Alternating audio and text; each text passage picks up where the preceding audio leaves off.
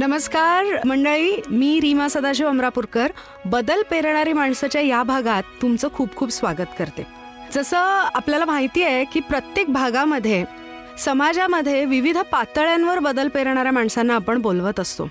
आज आपल्याकडे एक अशी व्यक्ती आहे की जिनी तिच्या लिखाणातून आणि एकंदरच ज्या पद्धतीने ज्ञान मराठी भाषेत आणि मराठी साहित्यात आणलेलं आहे माहिती आणलेली आहे. त्याच्यामुळे मराठी लिटरेचर मराठी साहित्यामध्ये एक वेगळ्या प्रकारचा बदल घडवून आणलेला आहे.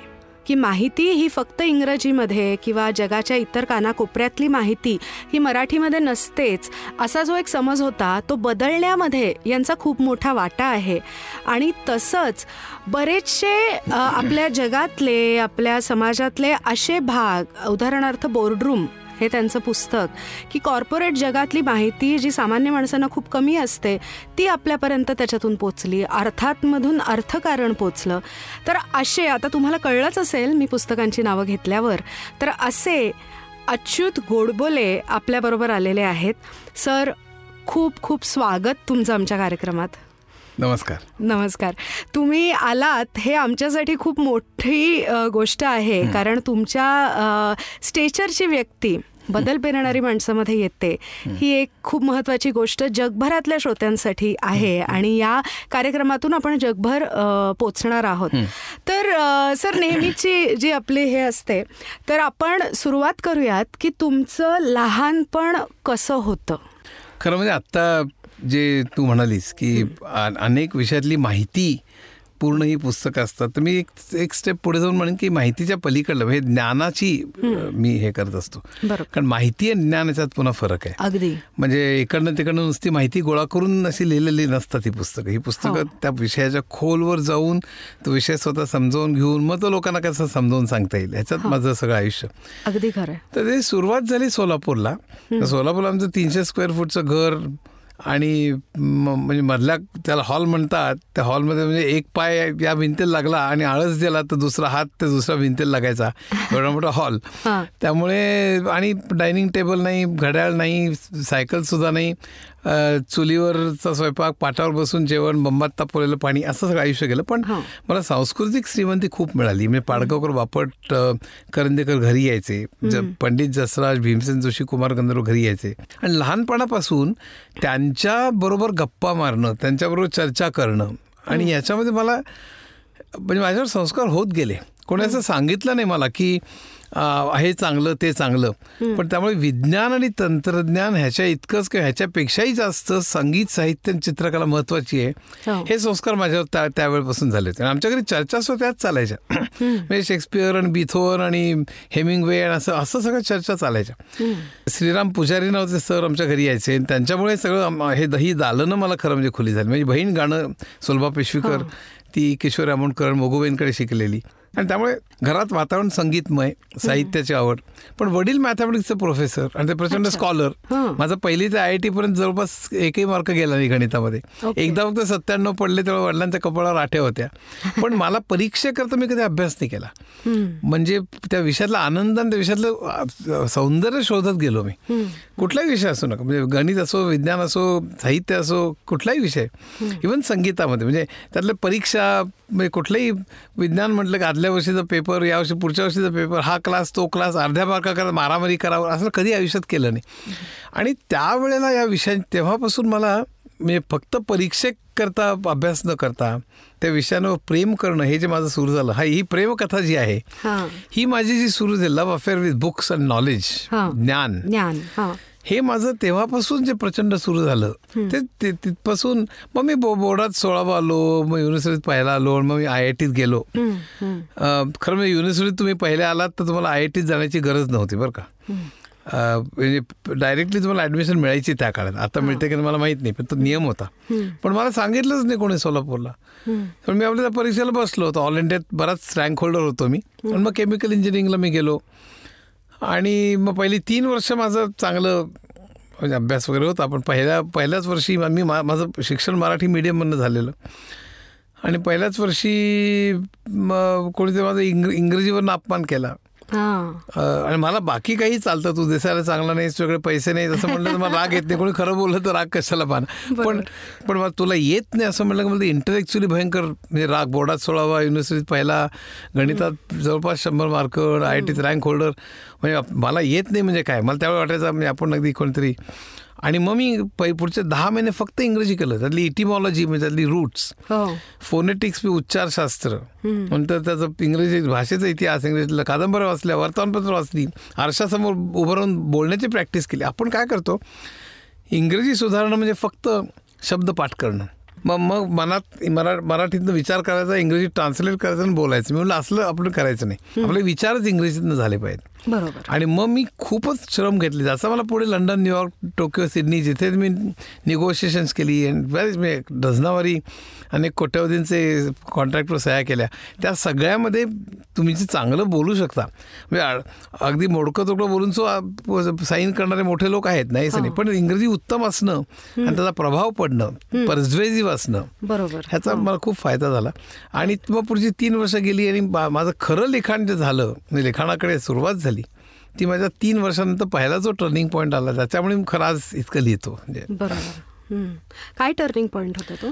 तो टर्निंग पॉईंट असा होता की I I T T I F R आणि बी आय आर सी ह्यातली अतिशय हुशार चंट पोरं एकत्र आलो आम्ही. अच्छा. एका कुठल्या तरी समारंभात एकत्र आलो. मग तीन महिन्यातनं एकदा मग एक महिन्यातनं एकदा मग महिन्यातनं दोनदा मग आठवड्याला एकदा मग दोनदा असं आम्ही भेटायला लागलो. कधी टी आय एफ आरमध्ये कोलाब्याला कधी दादरला कोणाच्या घरी किंवा आय आय टीला पवईला. आणि त्या त्यात प्रचंड बुद्धिमान लोक होते. म्हणजे आय आय टीत समज ऑल इंडियामध्ये पहिला आलेला मुलगा. आय आय टीत ऑल इंडियामध्ये दुसरा आलेला मुलगा. त्यात एक होता टी आय एफ आरमधला तो व्हिजिटिंग प्रोफेसर होता कॉर्नेलमध्ये बर. क्वांटम फिजिक्सचा श्रीकृष्ण दाणी म्हणून तो जगातल्या पन्नास का शंभर मॅथमॅटिशियन पैकी समजला जायचा. अशी म्हण. मी धाडकन जमिनीवर आलो.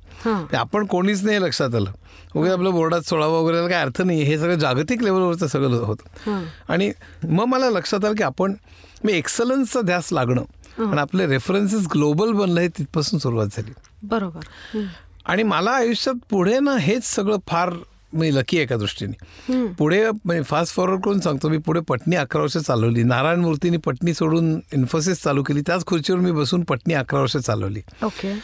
माझं हेड ऑफिस बॉस्टनच्या शेजारी केम्ब्रिजमध्ये होतं. आणि एम आय टीच्या शेजारी अमेरिकेतल्या एम आय टीच्या शेजारी. Two thirty eight main street मला अजून तो पत्ता आठवतोय. दर महिन्यात दोन महिन्यांना मला जावं लागायचं तिथे. मी लंच टाईमला एम आय टीमध्ये जायचो लंच टाईमला समोर दोन नोबेल लॉरेट बसलेले. लिफ्टमध्ये आणखीन एक नोबेल लॉरेट ते पंचेचाळीस मिनिट पन्नास मिनिटं चालत चालत गेले की हार्वर्डला तुम्ही यायचं. हार्वर्ड स्क्वेअरला छान वातावरण असायचं. हां. तिथे आणखीन काही नोबेल लॉरेट बरोबर गप्पा बोलणी. आणि एकंदरीतच मॅनेजमेंटमध्ये पीटर ड्रकला दोनदा भेटलो अल्विन टॉफलला दोनदा भेटलो मायकेल पॉटरचे सेमिनार्स अटेंड केले. सी के प्रल्हाद तर माझे मित्र होते सॅन फ्रान्सिस्को आणि सॅन डिएगोला इथे लंच घेतलं त्यांच्याबरोबर मी. मला असं वाटतं तंत्रविज्ञान तंत्रज्ञान संगीत साहित्य टेक्नॉलॉजी आणि अनेक विषयांमध्ये खूप मोठ्या माणसांना मी खूप लवकर भेटलो. आणि त्यामुळे मी काहीच नाही हे मला जाणवायला लागलं. म्हणजे स्वतःची स्वतःच्या मर्यादा लक्षात आल्या. मला असं वाटतं की मी फार लकी आहे. कारण नाहीतर मग काय होतं की आपण वर्गात तिसऱ्या आलो तर आई किती वाजता कॉफी देत होती? लगेच मग या क्लासला जात होतं का? त्या क्लासला जात होतं का? कसा अभ्यास करत होता? सुरूच लगेच. राईट तसलं काही झालं नाही. म्हणजे सगळं रेफरन्सेस ग्लोबल बनले. करेक्ट आणि पुन्हा ते आय आय टीतल्या ग्रुपकडे येतो मी. या ग्रुपला सगळ्या विषयात इंटरेस्ट होता. आज मला लोक म्हणतात तुम्ही एवढ्या विषयात कसे लिहिता? तुम्ही सगळ्या विषयातले तज्ज्ञ आहेत का? तर मी मुळीच तज्ज्ञ नाही. मी स्वतःला विद्यार्थी समजतो. ते विद्यार्थी समजण्याची जी प्रक्रिया आहे ती तिथनं सुरू झाली. त्यांना हे स्वतःच्या विषयातले तर दादा होतेच म्हणजे इंटरनॅशनल लेवलचे दादा होते. पण त्यांना अनेक विषयात इंटरेस्ट होता. इकॉनॉमिक्स असेल सायकोलॉजी असेल आर्किओलॉजी असेल हिस्ट्री असेल फिलॉसॉफी असेल सायन्स असेल म्युझिक असेल लिटरेचर असेल. कुठलाही विषय वर्जन होता. म्हणजे देव आहे की नाही पासून ते वेगवेगळ्या धर्मांचा इतिहास असेल किंवा इथे भारतात गरिबी काय म्हटल्यावर आम्ही सगळ्यांनी वाचायला सुरुवात केली. अर्थशास्त्र म्हणजे Adam Smith Ricardo Malthus Marx Keynes Friedman आणि त्याच्यावर चर्चा सगळ्या. इंग्लिश लिटरेचर कोणीतरी आज हेमिंगवेच्या ओल्ड मॅन सी वरती चर्चा होते. दुसऱ्या दिवशी जॉन स्टॅनबेकच्या ग्रेप्स ऑफ रातवरती अशा सगळ्या आणि त्यात मी बुडून गेलो. म्हणजे मला असं वाटायला लागलं हेच हीच खरी परीक्षा आयुष्याची. आय आय टी देऊन कोणी पास होईल? आम्हाला थोडा गर्व होता. म्हणजे जी आर बिरी देऊन अमेरिकेला कोणी जाईल? आपण काय सहज शक्य आपल्याला. पण हे विश्व कसं निर्माण झालं? म्हणजे त्याची गंमत अशी की म्हणजे चौदाशे कोटी वर्षापूर्वी विश्व निर्माण झालं चारशे पन्नास कोटी वर्षापूर्वी पृथ्वी आणि तीनशे पंच्याहत्तर कोटी वर्षापूर्वी पहिला जीव. आणि उत्क्रांती होत होत माणूस निर्माण झाला माणसाचा इतिहास एक लाख वर्षांचा आहे. आणि त्यामध्ये माणूस निर्माण झाला त्यावेळी सूर्यचंद्र उगवत मावळत असणार समुद्राला ओहोटी भरती हो, येत असणार. त्यावेळेला मोठे प्राणी लहानांना खात असणार इंद्रधनुष्य असेल भूकंप असेल ज्वालामुखी असेल माणसाने का हा प्रश्न विचारला? कुतूहल ह्या माणूस आणि प्राणी याच्यात फरक करतो. आणि तो आपण तेच घालून बसतो आज. मुलांनी काही विचारलं की पेरेंट्स आणि शिक्षक दोघे कशाला तुला चोंबड्यासारखा प्रश्न विचारतो? परीक्षेला येणार आहे का? तो तसा आम्हाला कधी तो त्यांनी त्रास नाही कधी झाला. आणि आम्ही विचारत गेलो प्रश्न की हे सगळं घडलं कसं असलं पाहिजे? माणसाने का हा प्रश्न विचारला? हे सगळं विजा कडकडत असताना ढग गडगडत असताना आणि त्यातनं विज्ञान निर्माण झालं त्याची उत्तरं शोधता शोधता आणि ते त्याने आपल्या फायद्याकरता वळवलं त्यातनं तंत्रज्ञान निर्माण झालं. आणि मग तो एकत्र राहायला लागला. त्यातून जे नियम निर्माण झाले त्याचं अर्थशास्त्र समाजशास्त्र मानसशास्त्र आणि मग तो स्वतःला शोधत गेला स्वतःला एक्सप्रेस करायला लागला. त्यातून संगीत साहित्य चित्रकला सगळ्या कला निर्माण झाल्या. आता हे सगळं कसं घडत गेलं? त्याचा इतिहास काय आहे? त्याला महत्त्वाचे टप्पे काय आहेत? त्याला कल्पना काय आहेत? त्याला इझम्स काय आहेत? त्याला मारामाऱ्या काय आहेत? त्याला शिलेदार कोण होते? ह्याच्यात आम्हाला सगळ्यांना रस निर्माण झाला. आणि मला तो अजूनही टिकून आहे माझा अजूनही ते कुतूल शिल्लक आहे. मी अजूनही विद्यार्थी आहे. आणि मला असं वाटतं मी ज्या क्षणी हे कुतूल नष्ट होईल त्या क्षणी मी मेलेलो असेल. श्वास चालू असेल. पण त्याला काय अर्थ नाही मला वाटतं हे कुतूहल आणि माणूस की या दोन गोष्टी माणूस प्राण्यापासून वेगळा करतो. आणि त्या जर का आपण घालवल्या तर अर्थ नाही. अनफॉर्च्युनेटली मला त्या सगळी माणसं दिसतात. पैसे असतात बंगले असतात. पण नाही ती जिवंत नाही तो माणसं. ते म्हणजे कित्येक प्रमोशन करतात झगडतात मारामारा करतात. पण त्याचं कुतूहल हा जो प्रकार आहे म्हणजे तो तसं गेलं आणि ते मी ते आमच्या याच्यात जागर झालं जे आय आय टी मध्ये मला एक अत्यंत महत्त्वाचा मुद्दा ह्याच्यामध्ये हा वाटतो की बऱ्याचदा असं होतं की आपण शाळेमध्ये कॉलेजमध्ये आपण टॉपर असतो आपल्याला तो एक असा गंड असतो की मी हुशार आहे. आणि मग जेव्हा जगाच्या रेफरन्सेसमध्ये आपण येतो त्यावेळेला आपल्या लक्षात येतो अरे आपण तर काहीच नाही. म्हणजे जसं माझं झालं होतं की मी बी ए इकॉनॉमिक्सला मी टॉपर युनिव्हर्सिटीमध्ये आणि ज्यावेळेला मी गोखले इन्स्टिट्यूट जॉईन केली आणि पहिल्या आमच्या ह्याच्यामध्ये मला सव्वा मार्क होता वीस आणि मी थाडकन जमिनीवर आले. ठीक आहे? आता ह्याचे दोन मार्ग असतात डील करायचे की जे आपल्यापेक्षा श्रेष्ठ आहेत त्यांच्या बद्दल न्यूनगंड मनात बाळगणं किंवा कुतूहल जे तुम्ही म्हणालात. ते कुतूहल मनात जागृत ठेवून ते शिकून to become better than our self better version of our self right so I think हे. तुमचं इथे क्रेडिट आहे की तुम्ही ते न्यूनगंड स्वतःमध्ये न येऊ देता हो, हो. जेव्हा वर्ल्ड रेफरन्सेस आले हो, जागतिक पातळीवरचे रेफरन्सेस आले तेव्हा तुम्ही ते कुतूहल जागृत ठेवून तुम्ही ते शिकत गेलात. हे तुमचं सगळ्यात मोठं आहे. आणि हा जो सगळा तुमचा प्रवास आहे तुमचं लव्ह अफेअर ज्ञानाबरोबरचं तर लहानपणापासूनच सुरू झालंय. पण मला थोडंसं वैयक्तिक एक प्रश्न विचारायचा कारण ह्या तुमच्या संपूर्ण प्रवासात जिने तुम्हाला साथ दिली तर तुमचं लग्न आणि ते कसं जमलं आणि काय म्हणजे आम्ही मी शहाद्याला गेलो होतो आदिवासी चळवळींमध्ये. तिथे मी गेलो एक सत्याग्रहामध्ये जेलमध्ये गेलो दहा दिवस राहिलो धुळे सेंटर परत आलो. आणि नंतर माझ्या लक्षात माझ्या स्वतःतल्या मर्यादा लक्षात आल्या की आपण अजून दोन चार जेलमध्ये जाऊ शकू दोन गुद्दे देऊ दोन गुद्दे मारू सगळं करू पाच सहा वर्ष राहू पण आपण आयुष्यावर राहू शकू का? आणि आपण राहू शकणार नाही माझ्या लक्षात आलं आणि मग परत आलो मुंबईला. मग मुंबईला मी एक वर्ष भणंगासारखं फिरलो. म्हणजे माहीमला फिशरमॅन कॉलनीत राहायचो मी त्यावेळेला. अच्छा. दोन रूमचं म्हणजे अक्षर अडीचशे स्क्वेअर फूटचं घर. आणि त्याच्यात पाच सहा मंडळी राहायची. मग आम्ही ग्राउंड फ्लोअरला राहायचो. म्हणजे पावसाळ्यात पाणी आलं की गाद्यावरती तरंगा लागायचं असं सगळं. अच्छा. आणि फारच मजा पण सगळे असे मस्त मंडळी म्हणजे समुद्रावर तिथे समुद्र समोर होता. समोर फिरायला जायचो. आणि त्या वेळेला छबिलदासमध्ये एक गाण्याचा प्रोग्राम ठेवला होता. आणि तो शहाद्याला शहाद्याच्या चळवळीला मदत करण्याकरताच ठेवला होता. बरोबर. मला आठवतं अरुण दाते वगैरे अशी बरीच मंडळी होती यशवंत देव वगैरे अशी. तो प्रोग्राम ऑर्गनाईज करण्यामध्ये मग आम्ही सगळे पुढाकार म्हणजे मुंबईला जे होते ते लोक. बाकी शहाद्याला चळवळीतले काही लोक मी परत आलो असलो ते राहिलेले होते. मग तो प्रोग्राम ऑर्गनाईज करता करता त्या प्रोग्राम झाला तर प्रोग्राममध्ये शोभा माझी आत्ताची बायको ती आली होती. आणि ती मागे होती. मग ती पण मदत करायची. मग तेव्हा आमची ओळख झाली.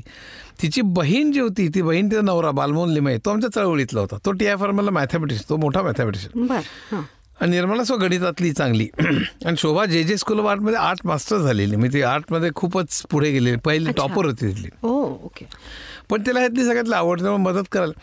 आणि तेव्हापासून आमची ओळख वाढत गेली. आणि मला अं, वाटलं तिलाही ह्याच्यात सगळ्यात आवड आहे बऱ्यापैकी. या सगळ्या गोष्टींमध्ये. मग ती स्टडी सर्कल लायची आमच्या सगळ्या गप्पा व्हायच्या. त्यातून आमचं प्रेम जमलं मग त्यातून आमचं लग्न झालं. लग्नात एवढीच होती की आपण रजिस्टर्ड करायचं. कारण आमच्या दोघांचाही धर्मकांड आणि वगैरे असल्या गोष्टींवर काही विश्वास नाही. ओके. आप- आम्ही पूर्ण विवेकवादी विज्ञानवादी बरोबर. आणि पण जे काही आहे ते आपण इतरांना देऊन टाकू काय पैसे असतील. पण आम्ही पोहे करायचं असं ठरवलं. श्रीपू भागवत माझ्या बायकोचे मामा. अच्छा. आणि त्यामुळे त्यांच्या घरीच आम्ही रिसेप्शन ठेवलं तर म्हणजे पंधरा वीस माणसं आली होती. पोहे आणि चहा हा कार्यक्रम झाला. अच्छा. आणि म्हणजे लोकांचं लग्नाच्या आधी चहा पोह्याचं होतं. पोहे एक असंच काहीतरी होतं बारीक हां. आणि हे रिसेप्शन आमचं संपलं त्यावेळेला.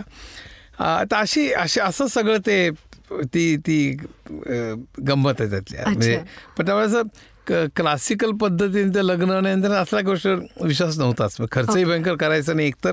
हो. आणि त्याच्यात पैसे घालवायचे नाहीत विनाकारण उधळायचे नाहीत. आणि धर्म कर्म कर्मकांड तर नाहीच नाही असं. बरोबर बरोबर. आता आपण थोडं परत फास्ट फॉरवर्ड पुढे येऊयात की you are known as the turn around CEO म्हणजे ज्या ज्या कंपनीज तुम्ही जॉईन केल्या सीईओ म्हणून त्यांची प्रगती ज्या वेगाने झाली तुमच्या कार्यकाळात तर ते आयुष्य कसं होतं? म्हणजे मला बेसिकली हे विचारायचे की त्याच्यातले मुख्य चॅलेंजेस असे तुम्हाला काय वाटले त्या आयुष्यातले? नाही त्या आयुष्यातले चॅलेंजेस म्हणजे म्हणजे बेसिकली कंपनी चालवताना तुम्ही जेव्हा टॉपला असताना तर तुम्ही एकटे असता. मी तेव्हा प्रोजेक्ट मॅनेजर होतो तर आजूबाजूला प्रोजेक्ट मॅनेजर होते अनेक. काहीतरी प्रश्न विचारायचा आपल्या शंका विचारायचा. इथे विचारायचे कोणाला शंका. कुठलाही डिसिजन केलं की चुकीचं बरोबर तुम्ही रिस्पॉन्सिबल आहात. आणि माझं मी जेव्हा सीईओ किंवा मॅनेजिंग डायरेक्टर होतो ते म्हणजे महत्त्वाचं महत्त्वाच्या कंपन्या होत्या म्हणजे मी भारतातल्या पाच किंवा दहा कंप- कंपन्यांपैकी का एका कंपनीचा मुख्य होतो. हो. म्हणजे कुठल्या चाळीसाव्या कंपनीचा नव्हतं मोठ्या कंपनीचा होतो. आणि हजारो लोकांच्या कंपन्या चालवायच्या. म्हणजे त्यात त्याच्या लेवलचं सहज गंमत म्हणून सांगतो. मग युरोपमध्ये तीन आम्ही ब्रांचेस केल्या होत्या. म्हणजे इंग्लंड आणि फ्रान्स वगैरे असं म्हणून एक. मग बेनेलक्स म्हणजे बेल्जियम नेदरलँड्स आणि लक्झेंबर्ग म्हणून एक. आणि स्कॅन्डिनेवियन देश म्हणून एक. अशा तीन आमच्या डिव्हिजन्स होते. त्या प्रत्येकामध्ये एक मार्केटिंग मॅनेजर होता. खाली एक दोन तीन मार्केटिंग एक्झिक्युटिव्ह होते. आणि खाली ॲडमिनिस्ट्रेटिव्ह स्टाफ होता. असं प्रत्येक तीन हे. आता तिघांवरती हेड ऑफ युरोप तसं अमेरिकेमध्ये सहा ऑफिसेस होती. मी लॉस एंजलिसपासून ते बॉस्टनपर्यंत. राईट आणि त्या प्रत्येकामध्ये असं स्ट्रक्चर होतं त्या सगळ्यांमध्ये हेड ऑफ अमेरिका तसंच हेड ऑफ एशिया पॅसिफिक आणि या सगळ्यांचं मिळून डायरेक्टर मार्केटिंग किंवा हेड ऑफ मार्केटिंग हां. तो मला रिपोर्ट करायचा. सो असंच असंच डिलिव्हरीमध्ये होतं. चेन्नईचं डिलिव्हरी सेंटर वेगळं बंगलोरचं वेगळं पुण्याचं वेगळं मुंबईचं वेगळं असं सगळं. म्हणजे एका कंपनीत सॅमसंगचे सगळे एम्बेडेड सॉफ्टवेअर बंगलोरहून आम्ही करायचो असं. तर वेगवेगळ्या कंपन्यांमध्ये वेगवेगळी सेंटर्स असायची पण मुख्य म्हणजे त्या सगळ्या प्रत्येक सेंटरमध्ये प्रोग्रामरपासून सिनियर व्हाईस प्रेसिडेंटपर्यंत वेगवेगळ्या लेवल्स असायच्या. आणि त्या सगळ्या लेवल्समध्ये नंतर सेंटर हेड असायचं. Centre head Chennai centre head Bangalore ते सगळे डि हेड ऑफ डिलिव्हरीला रिपोर्ट करायचे. आणि ते मला. थोडक्यात एवढं सगळं साम्राज्य चालवणं ह्याच्यामध्ये एक सगळ्यात महत्त्वाची गोष्ट माणसं निवडणं. त्यांना योग्य ती कामं सोपवणं. आणि त्यांना मोटिवेट करणं. माझ्या मते मॅनेजमेंटचे फक्त हे तीन महत्त्वाचे नियम आहेत.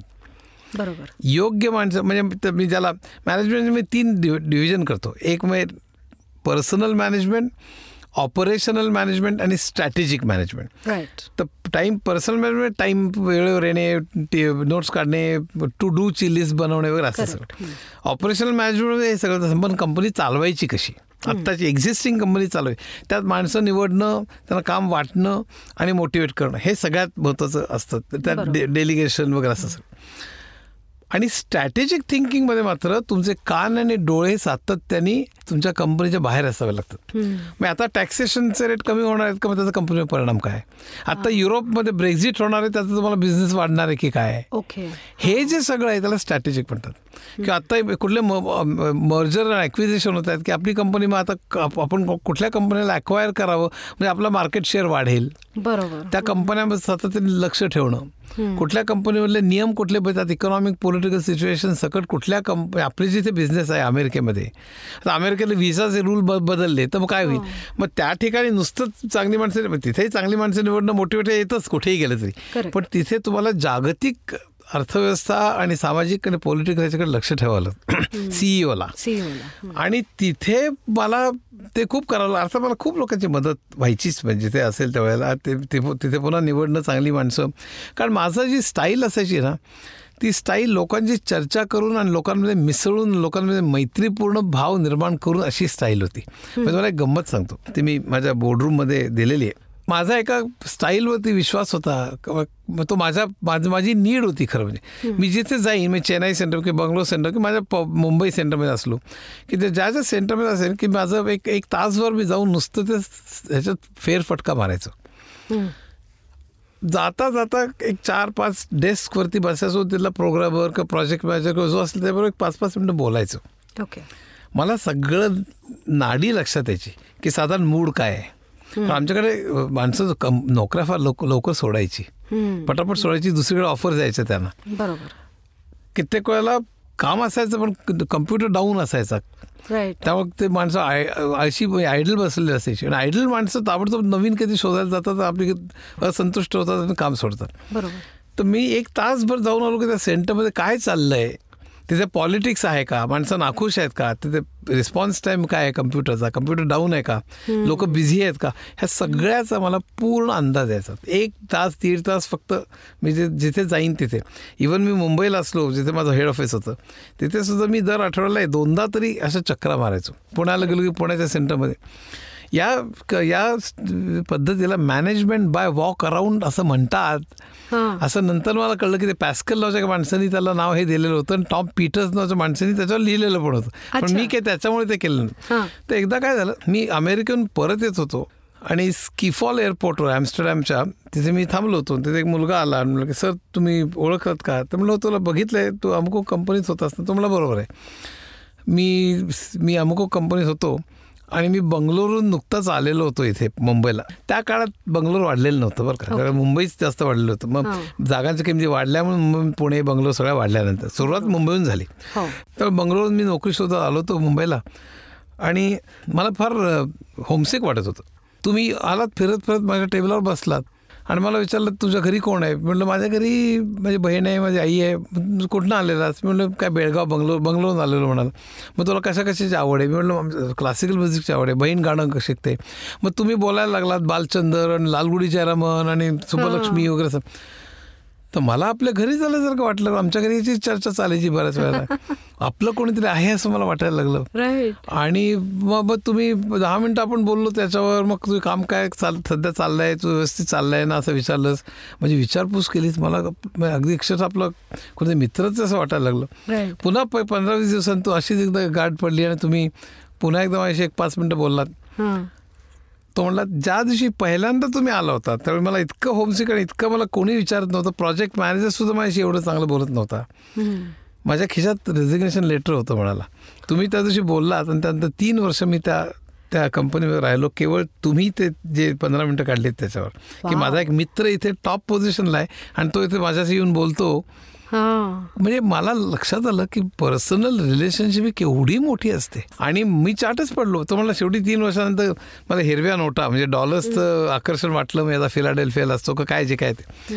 असे अनेक प्रसंग घडले. म्हणजे माझ्या मुसाफिरमध्ये खूपच मी वर्णन केलं. हो, म्हणजे चॅलेंजेस तर तू विचारतोस तर दोन तीन तऱ्हेने. एक स्ट्रॅटेजिक चॅलेंजेस तर होतेच. कित्येक वेळा विसा रूल्स बदलायचे कित्येक वेळा माणसं सोडून जायची कित्येक वेळा त्यातले सो काही मी वर्णन केलेत माझ्या मुसाफिरमध्ये. पण मुख्य म्हणजे माणसं जोडणं माणसं टिकवणं माणसं मोटिवेट करणं.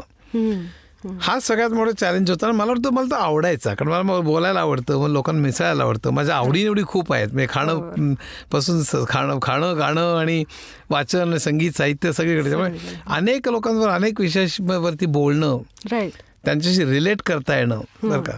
म्हणजे एखाद्याला बिग बँग आणि क्वांटम फिजिक्सचे इंटरेस्ट असतो एखाद्याला रविशंकर कुमार गंधर्वात इंटरेस्ट असतो. कोणाला शेक्सपियरमध्ये इंटरेस्ट असतो तर कोणाला जी ए काळेंमध्ये इंटरेस्ट मला सगळ्यात इंटरेस्ट आहे. मला सगळं कळतं असं नाही. हे पुन्हा मला ते मुद्दाम सांगायचं आहे मी स्वतःला विद्यार्थी समजतो याच्याकरता. लोक मला तज्ज्ञ समजतो तुम्ही एवढ्या विषयातले तज्ज्ञ कसं कारण तेहतीस पुस्तकं लिहिली? आणि अनेक विषयातली म्हणजे बोर्डरूम मॅनेजमेंटवरती नादवेच भारतीय संगीतावरती अर्थ अर्थात अर्थशास्त्रावरती किंवा विज्ञानावरती हो. मनात सायकोलॉजीवरती मन कल्लोळ मन मनोविकारांवरती गणिती गणितावरती झपूर्झा इंग्रजी साहित्यावरती कॅनव्हास कॅनव्हास चित्रशिल्पकलेवरती सिम्फनी आहे पाश्चिमात्य संगीतावर म्हणजे रक्त विटॅमिन्स आणि आणखी अशी बरीच. हो. तर लोक तुम्ही सगळ्यातले तज्ज्ञ कसे? म्हटलं मुळीच तज्ज्ञ नाही. मी यातलं मला कुतूहल जागा मी शोधत जातो. हा. आणि किती छान मला लिहिताना किती मजा आली बघा. आणि तुम्हाला वाचताना तेवढीच मजा येईल. आणि आपण ह्याच्या पुढे आणखीन शोधत जाऊ. हो. आपल्याला सगळ्यांना मिळून आपण मजा करून शिकत जाऊ. अशी त्यात भावना असते असते. आणि म्हणून मला ते लिहायला मजा वाटते आणि वाचकांनाही वाचायला मजा वाटते. बरोबर. याच्यात मी ॲक्च्युली त्याच्याकडेच येणार होते की तुम्ही सीईओ होतात तुम्ही ते एन्जॉय करत होतात. कारण अनेक लोकांशी संपर्क येत होता आणि तुमच्या आवडीचा विषय तो होता मॅनेजमेंटचा पण आता नोकरी बास आता मला लिखाणच करायचं. हं? कोणत्या क्षणी वाटलं आणि काय होतं त्या क्षणात? त्याचं असं झालं की खरं म्हणजे मी नोकरी करणारच नव्हतो. आणि करणार नव्हतो म्हणजे मी ॲक्च्युली फे फेकलाच जाणार होतो. तो टर्निंग पॉईंट म्हणजे माझ्या आयुष्यातला दुसरा टर्निंग पॉईंट पहिला जसा टर्निंग पॉईंट आला तो त्या मित्रांमुळे आला. दुसरा टर्निंग पॉईंट हा माझ्या पत्नीमध्ये असताना एक टर्निंग पॉईंट आला. आणि तर त्यामध्ये असं झालं की म्हणजे कम्प्युटरमध्ये दोन भाग असतात. एक हार्डवेअर अँड सॉफ्टवेअर आणि सॉफ्टवेअरमध्ये सिस्टम सॉफ्टवेअर आणि application software application software banking accounting production planning वगैरे म्हणजे त्याला डेबिट क्रेडिट यावं लागतं अकाउंटिंग यावं हो. लागतं पण सिस्टम सॉफ्टवेअर म्हणजे आपण जेव्हा पी सी किंवा कम्प्युटर विकत घेतो त्याच्याबरोबर जे सॉफ्टवेअर येतं हां. म्हणजे विंडोज येतं ऑपरेटिंग सिस्टम वर्ड प्रोसेसर येतं किंवा मायक्रोसॉफ्ट ऑफिस येतं किंवा हो. काही कंपायलर्स येतात. हे सगळं म्हणजे त्याच्याबरोबर येणारं सॉफ्टवेअर ते सिस्टम सॉफ्टवेअर तर ते सिस्टम सॉफ्टवेअर लिहिण्याकरता तुम्हाला कम्प्युटर कसं चालतोय माहीत असावं लागतं. ते तुम्हाला आय आय टीमध्ये बीटेक आणि एमटेकच्या विद्यार्थ्यांना चार वर्ष बीटेक आणि एमटेकला सहा वर्ष फुल टाईम शिकवतात. बर. त्याकरता लागणारे विषय हे सगळे एकमेकात गुंतलेले असतात. मग डिजिटल इलेक्ट्रॉनिक्स आलं नाही तर तुम्हाला कम्प्युटर आर्किटेक्चर कळत नाही. कम्प्युटर आर्किटेक्चर आलं नाही तर तुम्हाला ऑपरेटिंग सिस्टम कळत नाही. ऑपरेटिंग सिस्टम जर का आली नाही तर तुम्हाला कंपायलर कळत नाही. असं सगळं. आणि प्रत्येकाचे सहाशे ते आठशे पाणी दोन दोन तीन तीन पुस्तकं. हे चार आणि सहा वर्ष शिकलेले पाच सात वेळा परदेशी गेलेले सहा ते आठ वर्ष अनुभव असलेले चाळीस ते पन्नास मुलं माझ्या हाताखाली ठेवण्यात आली पटणीमध्ये नारायण मूर्तीने सोडलं पटणी इन्फोसिस चालू केली. त्यांनीच सिलेक्ट केलेली उत्कृष्ट आय आय टीची बीटेक एमटेक हुशार मंडळी. चार ते सहा वर्ष सगळे विषय शिकलेली. आणि आणि मला दहा वर्ष अनुभव जो होता तो फक्त ॲप्लिकेशन सॉफ्टवेअरचा होता. अच्छा. आणि मला काही ह्यातलं येत नव्हतं. तर प्रोजेक्ट डिस्कशन व्हायचं तर मला काही कळायचं नाही त्यातलं काही. आणि मला आउट ऑफ प्लेस वाटायला लागलं सगळं. कुठे इंटरव्ह्यूला जर जात असताना एक आमच्यावर एक मुलगा होता तो त्या ट्रेनी मुलाला प्रश्न विचारायचा की वेक्टर एंटर म्हणजे काय? त्या मुलाला माहीत नसतं तो मुलगा आपल्या छताकडे बघायचा. तो मुलगा माझा माझ्यावर जो कलिग होता माझ्याकडे बघायचा की आपल्या बॉसला तरी येत आहे का म्हणून? तर बॉसला कुठे येत होतं? बॉस पण. छताकडे बघायला लागायचं. असं सगळं. आणि मला भयंकर मी नर्वस व्हायला लागलो. मी डिप्रेशनमध्ये गेलो की आपल्याला नोकरी आता सोडावी लागते म्हणजे आपल्याला मला मी माझ्या अटीवर नोकरी नोकरी सोडणं गोष्ट वेगळी. बरोबर. पण मला सोडावी लागणं आपल्याला येत नाही म्हणून. ते म्हणजे पुन्हा ते इंग्लिश सारखंच झालं. करेक्ट तसंच एकदा आय बी एममध्ये मी आय बी एममध्ये होतो. तिथे माझं एकदा स्पेसिफिकेशन लिहिताना काही अकाउंटिंग मधलं चुकलं होतं. त्यावेळी एक मार्केटिंगचा मनुष्याला मला होता आणि म्हणलं "तू- तुम्हाला एवढं पण अकाउंटिंग येत नाही का? म्हणलं मी बी ए बी कॉम पर्यंत अकाउंटिंग वाचून काढलं होतं. तर दोन दिवसाचं मी सेमिनार द्यायचो अकाउंटिंग कॉस्टिंगवरती अच्छा. पण इंग्लिश आणि अकाउंटिंग त्या मनाने सोपं होतं पण हे कम्प्युटर सायन्स सिस्टम सॉफ्टवेअर शिकणं. कारण मला फक्त दहा वर्ष अनुभव होता तो ॲप्लिकेशन सॉफ्टवेअरचा होता. आणि मी केमिकल इंजिनियर पुन्हा मला कम्प्युटर सायन्स माहीत नाही. पण त्यांना असं सांगू शकत नव्हतो मी जातो चार वर्ष शिकून येतो मग मी मॅनेजर होतो असंही शक्य नाही. करेक्ट मग कसं काय जमणार? मला जॉब सोडण्याची पाळी आली मला भयंकर डिप्रेशन आलं होतं. त्याच वेळी मला सगळी व्यसनं होती. हां. हा म्हणजे मी चाळीस सिगरेटी फुंकायचो म्हणजे बरं. बिडी ते क्युबन सिगार काही चालायचं मला. मी अर्धी बाटली दारू प्यायचं म्हणजे देशी दारू ते शॅम्पेनपर्यंत मला काही चालायचं. मला अजून मुंबई पुणे नाशिक सगळे देशी दारूचे अड्डे माहिती आहेत आज सुद्धा. ओके. हां. त्यानंतर मी पानपरा गुटखा कलकत्ता एक्सप्रेस नवरत्न पानांमधला तर मी पी एच डीच होतो म्हणजे. ओके. मी इतका ठरायला गेलो होतो एक वर्ष दोन वर्ष की मी रस्त्यावर पडून मेलोच असतो मी. ए- एकदा तर एका कंपनीत होतो त्यावेळी मी मधल्या सुट्टीत जाऊन दोन पेग्स घेऊन यायचो. ओके. शेवटी एका मुलाने मला विचारलं तुम्हाला ड्रिंक सोडायचं आहे ना? म्हणलं हो सोडायचं आहे तो म्हणलं तुम्ही भांग चालू करा. मग त्यानंतर मी भांग चालू केली. कारण ते महालक्ष्मीचं तिथे मिळते मला माहीत होतं. मग नरिमन पॉईंटून तिथे यायचं भांग घ्यायची परत अंधेरीला यायचं पुन्हा दोन पॅक्स मारायचे आणि घरी मग तेही चालू झालं. अशी अशी दीड दोन वर्ष गेली. आणि मी आणि त्यामुळे मला एक कुठलं तरी सिस्टम सॉफ्टवेअरचं पुस्तक काढायचं आणि ते एक बार गुंतलेला विषय आहे. तो कळला नाही की त्याच्या अगोदरचं पुस्तक सगळी सहाशे ते आठशे पाणी त्याच्या अगोदर असं करत शेवटी कळायचं नाही. शेवटी पुस्तक मिटवायचं आणि बारकडे पावलं वळायची. असे सगळी आठवड्याच्या आठवडे पुढे महिन्याच्या महिने पुढे असं सगळे चाललेले होते. कशातच काही अर्थ नाही असं वाटत होतं. तेवढ्यात तिसरी गोष्ट घडली ती सगळ्यात कोणाच्या आयुष्यात घडू नये अशी म्हणजे मुलाला ऑटिझम झाला. हो. ऑटो म्हणजे सेल्फ. हो. आणि ती जी स्वतःच गुंतलेली मुलं म्हणजे त्याचं एटिमॉलॉजी म्हणजे ऑटो म्हणजे ऑटोमॅटिक आपल्याला माहिती ऑटोमोबाईल माहिती आहे. ती स्वतःच गुंतलेली एवढे असतात की ती सोशिएबल नसतात एज्युकेबल नसतात. त्यांचं अटेन्शन कमी असतं सारखी फिरत असतात. हं? भाषा नसते त्यांना वगैरे. तर राजेंद्र बर्वेला आम्ही विचारलं तो म्हणला ऑटिझम वाटतोय पण आपण थोडं ऑब्झर्व करूया. मला वाटतं काय दोन चार गोळ्या देऊन बरं होईल. मला काय एवढं ते सिरियस असेल असं काही कल्पनाच नाही. मग मी त्याच्या शेजारीच दादाला आनंद नाडकर्णीची कन्सल्टिंग रूम होती. आणि आनंद नाडकर्णी माझा चाळीस पन्नास वर्ष चाळीस वर्षाचा मित्र. मग मी त्याला काय माझ्या मुलाचं नाव निहार. तर निहारला ऑटिझम असं काही सांगितलंच नाही. मी त्याला म्हटलं की ऑटिझम म्हणजे काय रे? तर तो अरे बाबा ते भयंकर एज्युकेबल नसतात ते सोशिएबल नसतात त्यांच्यासाठी आपल्याला काहीतरी करावं लागतं. पुढे. मग त्यावेळी आम्ही रडत रडतच घरी आलो.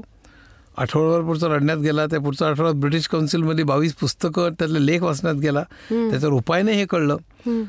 मग करायचं काय? मग पुन्हा म्हणजे सगळं अतिशय विमनस्क अवस्थेमध्ये एका बाजूला जॉब चाललेला होता एका बाजूला व्यसन तिसऱ्या बाजूला ऑटिझम म्हणजे माझं संपूर्ण आयुष्य हे गर्तेत संपूर्ण लोएस्ट पॉईंटला होतं त्यावेळेला. मी जुहू बीचला जाऊन बारा वाजता एकटा एरझारा घालायचो आत्महत्येचे विचार आले. पण आपण गेलो तर सगळं आयुष्य सगळं फॅमिली जाणार हे लक्षात येत होतं. आणि त्यावेळेला म्हटलं मग आपल्या नंतर आपल्यानंतर काहीतरी व्यवस्था केली पाहिजे. बरोबर. त्यावेळी इन्स्टिट्यूट्स नव्हत्या शाळाही नव्हती ऑटिझम लोकांना माहीतच नव्हतं कोणाला. हो. त्यामुळे सांगायचं काय मग आपण आय सी यूमध्ये असताना ह्याला सांभाळा असं कसं सांगणार? काहीतरी आपण व्यवस्था केली पाहिजे. मग. मग असं म्हटलं की प्रेम काही पैशाने प्रेम विकत घेता येत नाही. पण जे ऑलरेडी समजा अगदी चाळीत राहणारे आहे कुटुंब. त्यांना भरपूर आपण पैसे मागे ठेवले. की ज्याच्या व्याजातनं ते त्याच्यासाठी काहीतरी करू शकतील. तर असं होऊ शकतं. मग आम्ही त्यावेळी बारा टक्के व्याज दर होता. रात्रीचे बारा दोन वाजलेले होते. आम्ही कॅल्क्युलेट केलं की साधारण अडीच कोटी रुपये लागतील की ज्याच्या व्याजातनं म्हणजे त्यावेळी पंचवीस लाख मिळतील वर्षाला. की ज्याच्यात ते मोटर कार ड्रायव्हर ठेवू शकते अमेरिकेला नेऊ शकतील वेळ वेळ प्रसंगी. असं सगळं करू शकतील. त्याला नोकरीची गरज राहणार नाही आणि तो त्याला सांभाळू शकेल अशी इतकी व्यवस्था करण्याकरता अडीच कोटी जमवले पाहिजे. आम्ही बँक बॅलन्स बघितला. तो दोनशे रुपये होता. दहा वर्ष काम करून.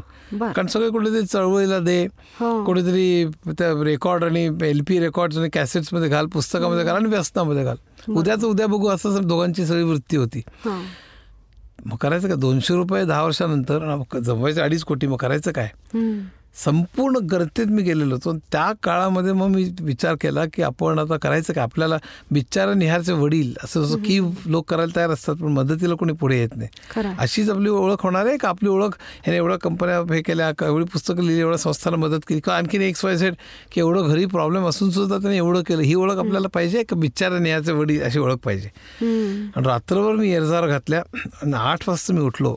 शोभाने पण मला त्यावेळी आमचं बोलणं बरंच झालं. तिने मला खूप मदत केली. आठ वाजता उठलो आणि आठ ते आठ दहापर्यंत तगमग झाली माझी. सगळी व्यसनं दहा मिनिटात सोडली मी. बर. हां. आणि त्यानंतर मात्र माझं ऑफिस घर ऑफिसच्या जवळ होतं. नऊ वाजता नऊ ते पाच ऑफिस असायचं. नऊ नऊ पाचला घरी आलो की पाच ते नऊ मी वाचायचो. अर्धा पाऊण तास टॉयलेटला जेवायला. नऊला रात्री झोपायचो तर दोनला उठायचो.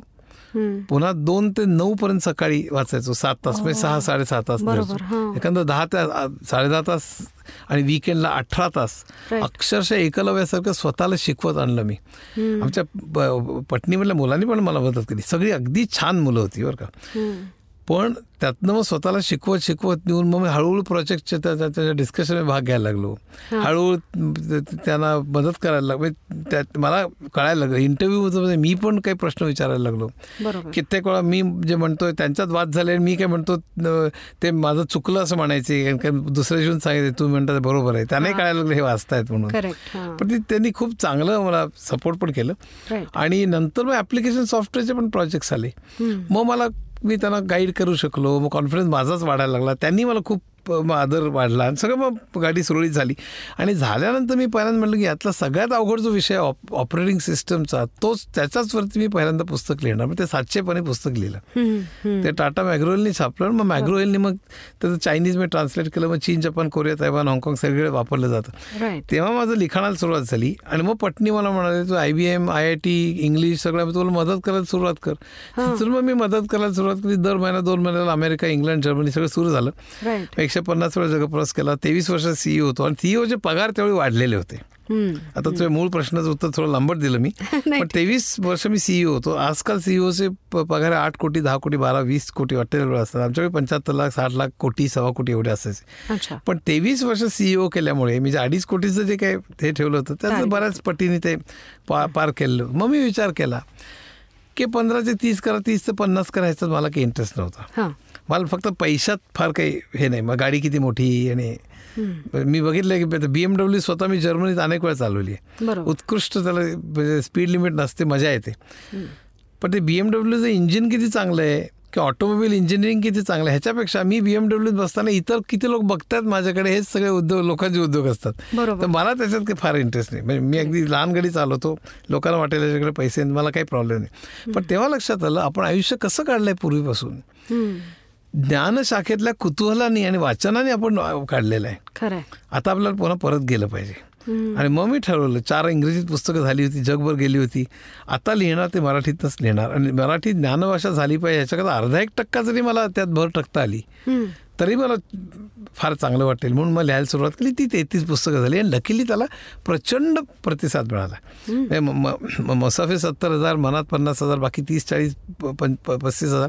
पण त्यापेक्षाही जे मला फोन एस एम एस आणि ईमेल्स येतात की आयुष्य बदललं त्यांनी विषय कळले नैराश्य गेलं पंधरा लोकांचं आत्तापर्यंत आत्महत्येपासून परावृत्त झाले.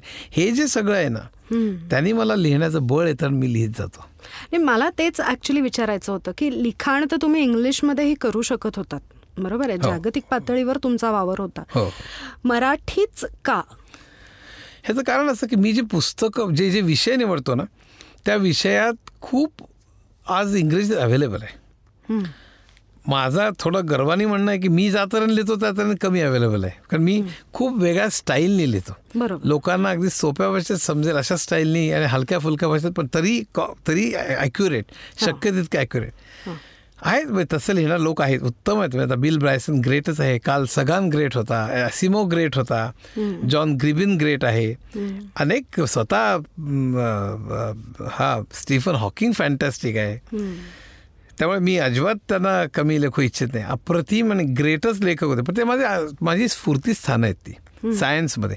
इकॉनॉमिक्समध्ये स्वतः केन्स अप्रतिम लिहायचा. हेलब्रोनरची पुस्तकं उत्कृष्ट आहेत. बरं का?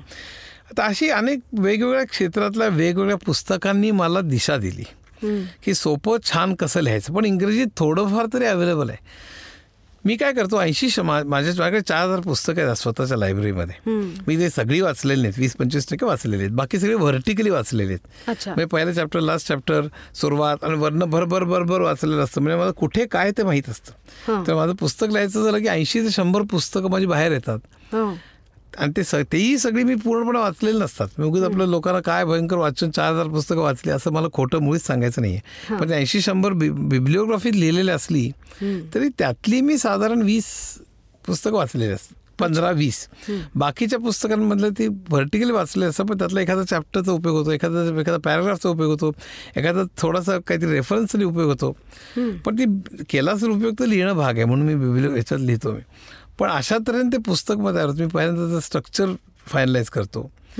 किती पानांचं असेल काय घ्यायला पाहिजे त्यात आपल्याला काय म्हणायचं आहे बरोबर. त्याचा सिक्वेन्स हे सगळं माझं फायनलाइज होतं.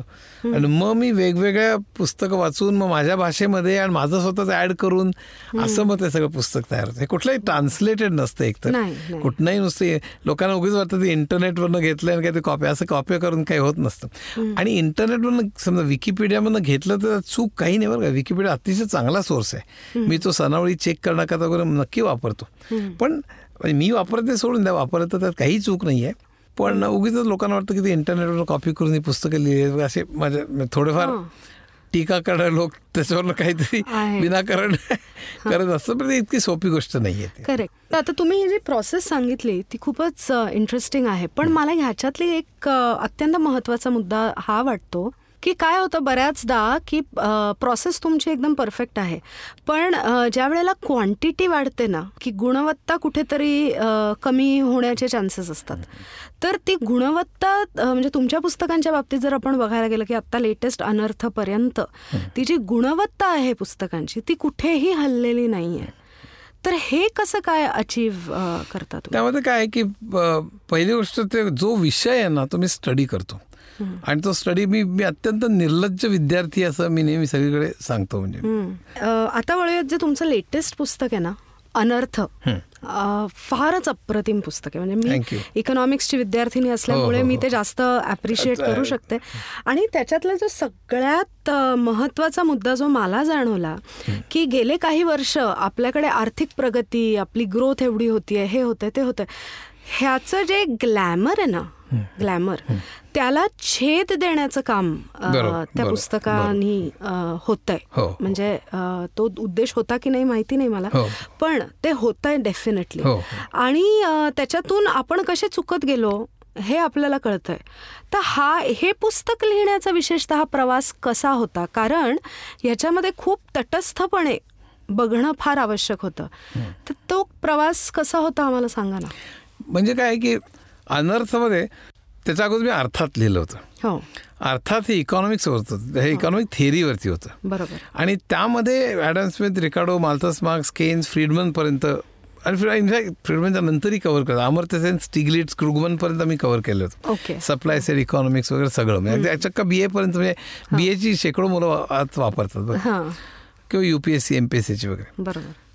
पण आजच्या भारताच्या विषयी काहीतरी मला लिहायचं होतं. कारण आय आय टी पासून आजच्या भारतात काय चूक आहे हे मला कळत होतं ते म्हणून तर मी चळवळीत गेलो होतो. म्हणून त्याच्यावरती सातत्याने वाचन चालू होतं चर्चा चालू होत्या. हो. त्यातली बेकारी गरिबी की इतर शेतीतलं अरिष्ट इतक्या शेतकऱ्यांच्या आत्महत्या सगळंच म्हणजे. तर त्याच्यावर आत्तापर्यंत मी ज्ञानशाखातच लिहिलेलं होतं. हम्म. किंवा अर्थात मनात गणिती जपूरचा पण हे स्पेसिफिक परिस्थितीविषयी मला लिहायचं होतं. बरं या परिस्थितीविषयी लिहिताना मी कुठल्याही पक्षाचा नाही. बरोबर. का नाही तर बीजेपी दिलं की लक्ष वेगळं काँग्रेस दिलं की बीजेपी त्यामुळे या पुस्तक लिहिल्यानंतर मला ट्रोलिंग काही झालेलं नाही. कारण कुठल्याही पक्षाचं नाही आणि कुठल्याही इझमचा पण नाही. म्हणजे किंवा कम्युनिस्ट आहे किंवा अँटी कम्युनिस्ट असं नाही.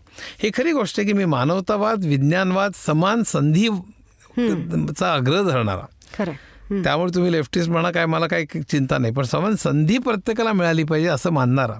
राईट आणि विवेकवादी विज्ञानवादी समतावादी या दृष्टीने आणि अशा अशा तऱ्हेचं मी स्वतःला मा मानवतावादी शांततावादी असं मी स्वतःला म्हणवतो बरोबर.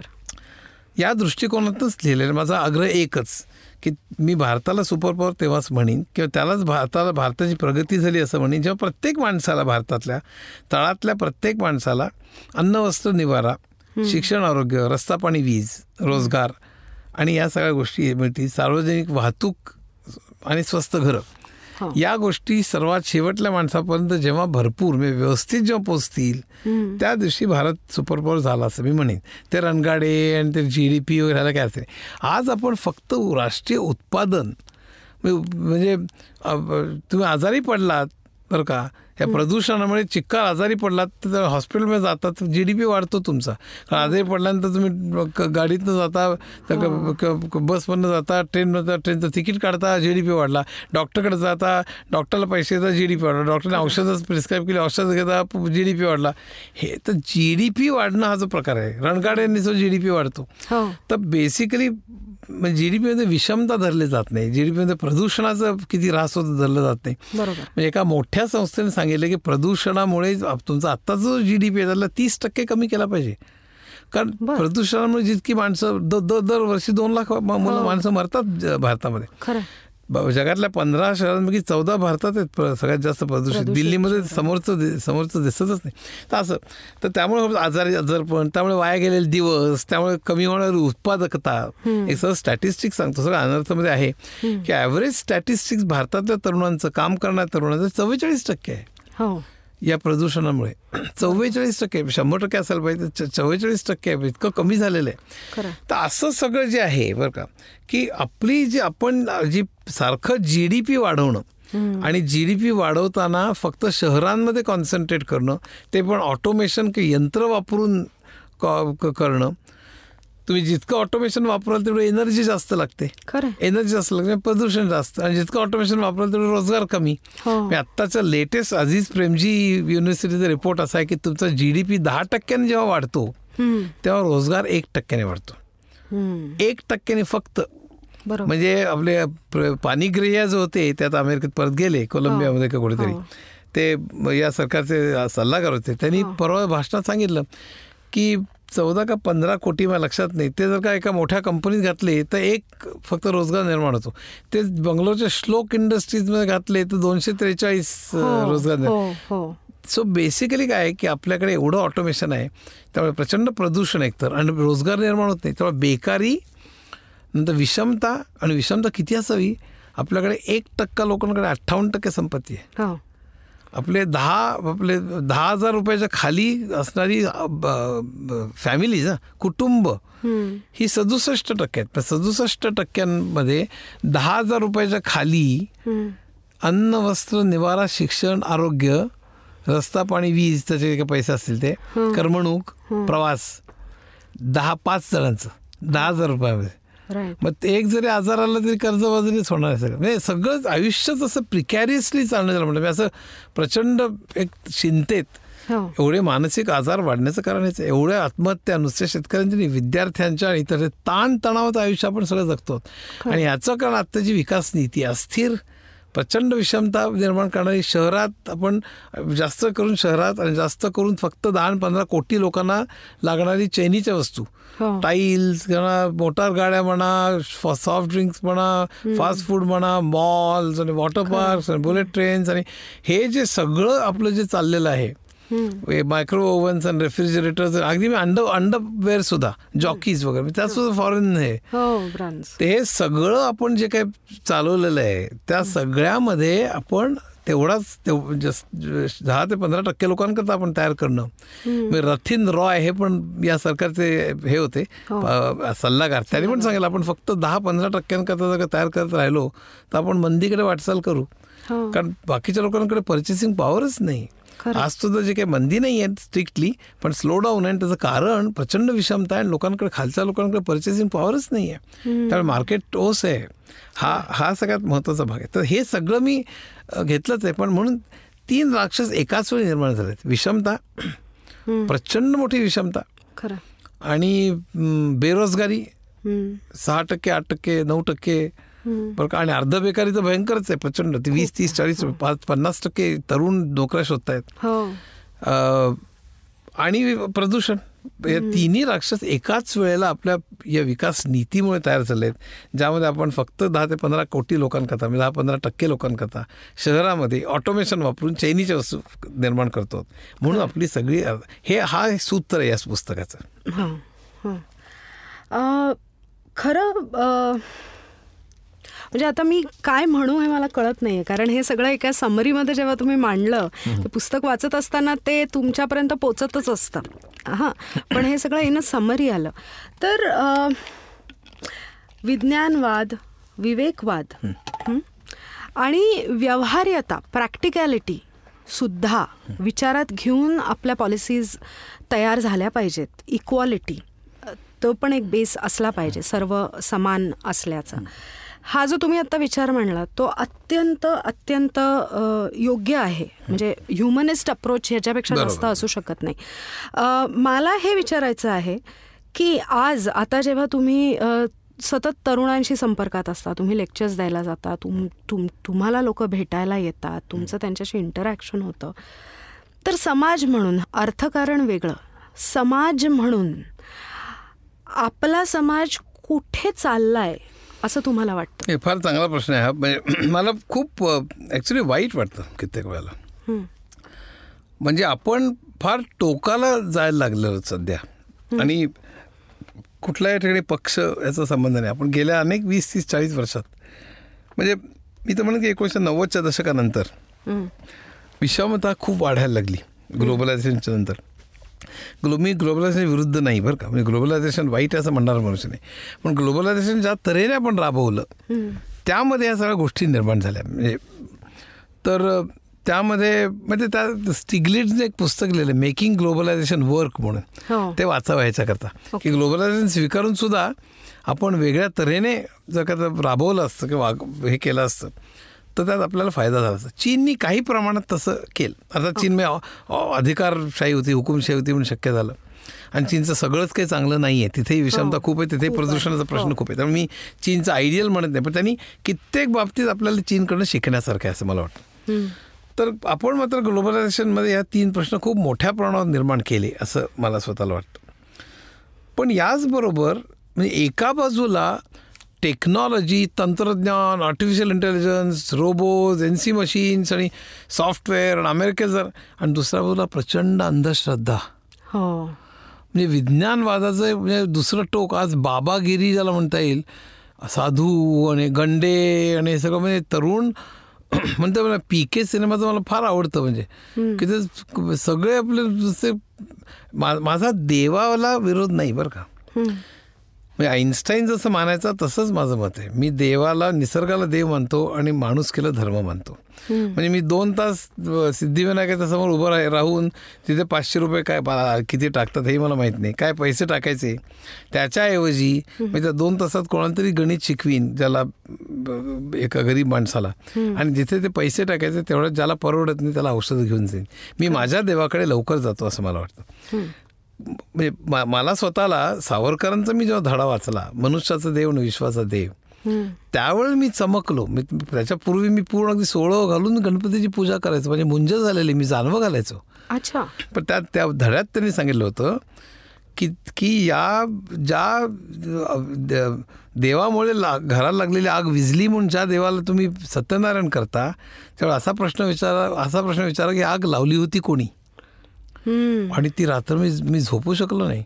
मला देवच जर का आग लावू शक आग लावत असेल आणि तोच विझवत असेल तर मग तूच तर तू आग विझवली म्हणून कशाला? आग लावली म्हणून त्याला मारत का नाही आपण? हा मग माझे प्रश्न सुरू झाले की देव सिंह निर्माण करतो देवच हरिण निर्माण करतो मग देव कोणाच्या बाजूनी? देव जर विश्वाचं रक्षण करताय तर तो हरणाचं रक्षण का नाही करत? असं असे अनेक प्रश्न. आणि त्यातून माझं सगळं विचार बदलत गेले. म्हणजे तर बेसिकली मला आणि मग त्या दुसऱ्या दिवशी मी मी पूजा करायला नकार दिला. तेव्हापासून आमच्याकडे म्हणजे मी काय आमच्या घरी कुठल्याही मूर्तीची पूजा नाही आहे. पण निसर्गाला देव मानणं म्हणजे निसर्गाची तुम्ही शोध घेणं म्हणजे सायन्स उदाहरण हो. म्हणजेच देवाला तुम्ही शोधत जाता असं एकत्र. आणि माणूस की तुम्ही जे माणसाची जेव्हा सेवा करता म्हणजे गोरगरिबांची असेल किंवा एकंदरीत सगळ्याच माणसांची तेव्हा तुम्ही धर्म पाळता असं मला वाटतं. बाकी मला काही हे देवळं आमचं देवळ एवढं मोठं एवढी मोठी इमारत आणि एवढी मोठी मूर्ती आणि त्यात देव लोक पैसे फेकतात आणि त्याच्यामध्ये ते सगळे पुजारी काय ते तिरुपती का अनेक. देवळांमध्ये सोनं किती आहे आणि ते हे सगळं जे आहे आणि कित्येक बाबांची ते किती प्रकरणं आणि काय हे सगळं झूट आहे. आपण कित्येक धर्मांमध्ये म्हणजे रसेल वाचलं तर कळलं मला. की माणस पहिलं महायुद्ध दुसरं महायुद्ध आणि ॲटम बॉम्ब सगळं धरून जेवढी माणसं मेली नसतील त्याच्या अनेक पटीने माणसं धर्मयुद्धांमध्ये मेलेली आहेत धर्मांमधल्या. ते मा सगळ्यांना प्रेम करायचं ज्या धर्माने शिकवलं त्याच्यामध्ये तुम्ही एकमेकांना मारता. म्हणजे त्याच्यासाठी? त्याच्यासाठी म्हणजे हो. म्हणजे इतकं भयानक प्रकार म्हणलं मी असलं आणि मग त्यामध्ये होणार ते प्रदूषण त्यामध्ये होणार ते जाऊन सक्तीने ती गरगणा गोळा करा रात्री कॅरम खेळत सिनेमातली गाणी लावा. म्हटलं हे धर्माचं स्वरूप मी गुरुवारी या इमारतीत जा जाऊन पूजा करतो शुक्रवारी तू या इमारतीत जाऊन पूजा कर शनिवारी दोघं रस्त्यावरून आपण भांडू आणि मारामारी करू हो. जे आहे सगळं किती द्वेष आहे माणसांमध्ये आज. तर जसं तुम्ही कसं बघता हा जो प्रश्न आहे. तर एका बाजूला प्रचंड टेक्नॉलॉजीची प्रोग्रेस. एका बाजूला मेडिकल याच्यात खूप मोठी प्रोग्रेस चाललेली आहे एक आपण आणखीन पुढच्या दहा वीस तीस वर्षात काय होईल याचं माझं एक लेक्चर फ्युचरिझमवरती खूप मोठं आहे. पण दुसऱ्या बाजूला मला फार निराश व्हायला होतं की आपण अजूनही अतिशय कितव्या शतकात आहोत अजूनही. जातपात किती पाळतो आपण? खरं. तर हा जो सगळा प्रकार आहे म्हणजे आपण म्हणजे मला मी मी सावरकरांचा फोटो घरी लावलेला असतो त्यामुळे मी तीन प्रश्न विचारतो. तुम्ही मूर्तीपूजा करता का घरी? हो म्हणलं पहिल्यांदा तो फोटो काढून टाका. हो. दोन. तुम्ही जातपात पाळता का? कारण सावरकरांनी कोकणामध्ये जाऊन जातीच्या विरुद्ध हे केलेलं होतं. हो. जातपात पाळता का? हो मला मी मी अजूनही या जातीचा आहे बरं. फोटो काढून टाका. असं आम्ही चिकार बघतो कारण सावरकरांचं मोठे पण जिथे आहे ते काढून भलत्याच ठिकाणी त्यांना मोठं मानायचं. म्हणजे त्यांचं मोठं तर असं सगळं आपला दुभंगलेला आणि विचित्र तऱ्हेने आपण जातपात धर्म ह्याच्यात अडकलेलो आहोत. तर पो जातीमध्ये सुद्धा पोट जाती त्याच्यामध्ये सुद्धा तर मला असं वाटतं आपण निसर्ग आणि माणुसकी यांच्यावर प्रेम करणं. हे पहिल्यांदा शिकलं. आणि अध्यात्माची डेफिनेशन माझी हीच आहे. अध्यात्म म्हणजे कुठेतरी तर बेसिकली आपण स्वत्व विसरून निसर्ग समाजाकडे बघायला लागतो. स्वत्व विसरून. निसर्ग समाज निसर्ग रक्षण करणं म्हणजे पर्यावरणाचं रक्षण. हो. आणि समाजाचं रक्षण म्हणजे इक्वॅलिटी आणणं किंवा सगळ्यांपर्यंत विकास पोहोचवणं. तेव्हा मी अध्यात्मक पाळतो असं मला वाटतं. इथे काय होतं की इथे तुम्ही फक्त स्वार्थ हे करा फक्त स्वतः पैसे मिळवा आणि मग टाइमपास म्हणून नाही पण सगळं झालं व्यवस्थित की मग तुम्ही अध्यात्मिक वीस मिनिटं कुठलं ते मठात गेलात कुठे साधूकडे गेलं की मस्त मजा. असं हे फार वाईट आहे. अध्यात्म हा रोजचा प्रत्येक क्षणात जगण्याचा विषय आहे. आणि तो जर क्षणाला तुम्ही निसर्गाचं रक्षण करताय म्हणजे पर्यावरणाचं जर क्षणाला तुम्ही जगताय त्याच्यामध्ये तुम्ही समाजाचं हे करताय का? त्याच्यात तुमचं अध्यात्म जडलेलं आहे. तुम्ही फक्त स्वार्थाने इतरांना ढकलून कसंही पुढे जा आणि शिकवलं जातं आपल्याला. How to we see how to win friend how to make money how to invest हे कसंही करून करा. आणि त्यानंतर मग एकदम नर्वसनेस आला आणि डिप्रेशन आलं की मग अध्यात्माकडे वळा. म्हणजे कुठे बाबाच्या जाऊन बसा वगैरे. हा भोंदूपणा मला वाटतो. हे मी फार परखडपणे मांडलेलं आहे पण नाही काही हरकत नाही. कारण आज आपल्या समाजाला हे ऐकायची गरज आहे खरं तर. कारण आपण सगळेच त्या ह्याच्यात धावत चाललेलो तर विज्ञानवाद विवेकवाद सर्व समानता सर्वांना समान संधी तरी समान समान पगार समान असं नाही. एक जण एकाकडे वन वन रूम किचन आहे एकाकडे बंगला आहे एकाकडे सायकल आहे एकाकडे मर्सिडीज मला काही प्रॉब्लेम नाही. पण तीस टक्के लोक भुकेलेले यायला काय अर्थ आहे? आणि या समाजात आपल्याला चुकीचं काही वाटत नाही. साडेतीन लाख शेतकरी आत्महत्या करतात तरी आपण छान आरामात जगत असतो. त्याच्यावर चर्चा एखाद्या वक्त शेतकऱ्यांनी केली की टीआरपी वाढावा म्हणून चॅनलवरती चर्चा होते. हो. पण आपण खडबडून जागे होत नाही. साडेतीन लाख म्हणजे काही चेष्टा झाली का? सामान्य माणसं खडबड घडून जागे होत नाहीत. मला आश्चर्य वाटतं की काय म्हणजे आपण मुद्दा रोज आठ माणसं जीव घेतात ते गंमत पण घेतात. कारण एक माणूस जेव्हा जीव घेतो शंभर त्या लेवल पण पोहोचलेले असतात. हो. तेव्हा एक घेतो लक्षात ठेव. हो, खरंय. तर विज्ञानवाद विवेकवाद समान संधी हे जगण्याचे मूलभूत प्रिन्सिपल्स किंवा तत्व असावीत. असं तुम्हाला मनापासून वाटतं. हो. आणि तुमच्या लिखाणातून विशेषतः आता जेव्हा आपण अनर्थ वाचतो हो. आणि हे सगळं अचीव करण्यासाठी ज्ञान हा एकमेव मार्ग आहे. हो. जेव्हा तुम्हाला ज्ञान मिळतं तेव्हाच तुम्ही ह्या पद्धतीने विचार करू शकता. आणि म्हणून हे ज्ञान लोकांपर्यंत पोहोचवण्यासाठी तुम्ही इतकी वर्ष काम करताय आणि तुमची पुस्तकं त्याच्यातून आली आहेत. सो मी आमची जी बदल पेरणारी माणसांची जी टीम आहे त्याच्यामधून मी एवढंच म्हणेन की आपल्या समाजासाठी आपल्या समाजामध्ये बदल रुजवण्यासाठी तुम्ही हे जे कष्ट करत आहात त्याला आमच्या सगळ्यांतर्फे सलाम. थँक्यू आणि आज तुम्ही इथे आलात आणि कसा वाटला हा अनुभव? अतिशय छान वाटला. अतिशय छान. म्हणजे मला एवढंच वाटलं की मीच फार बोललो. पण तेच अपेक्षित होतं. हो, हो. तुम्हीच बोलणं अपेक्षित होतं. छान पण फारच छान. तुम्ही आलात आणि आम्हाला वेळ दिलात तुमच्या लिखाणामधून आणि सर्व कमिटमेंट्समधून याबद्दल खूप खूप धन्यवाद. इपिलॉग मीडिया आणि बदल पेरणारी माणसाच्या पूर्ण टीमकडून. थँक्यू तर हा होता आपला आजचा अनुभवांचा प्रवास.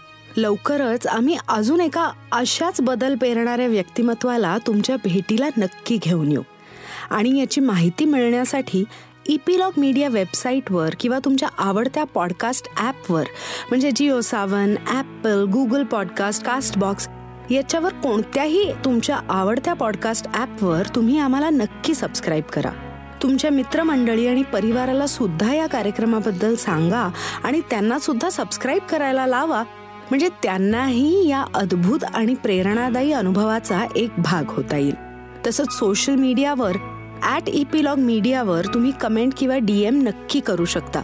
जर तुम्ही ॲपल डिव्हायसेस वापरत असाल तर ॲपल पॉडकास्टवर आम्हाला नक्की रेट करा. म्हणजे जास्तीत जास्त लोकांपर्यंत पोचायला आम्हाला मदत होईल. धन्यवाद.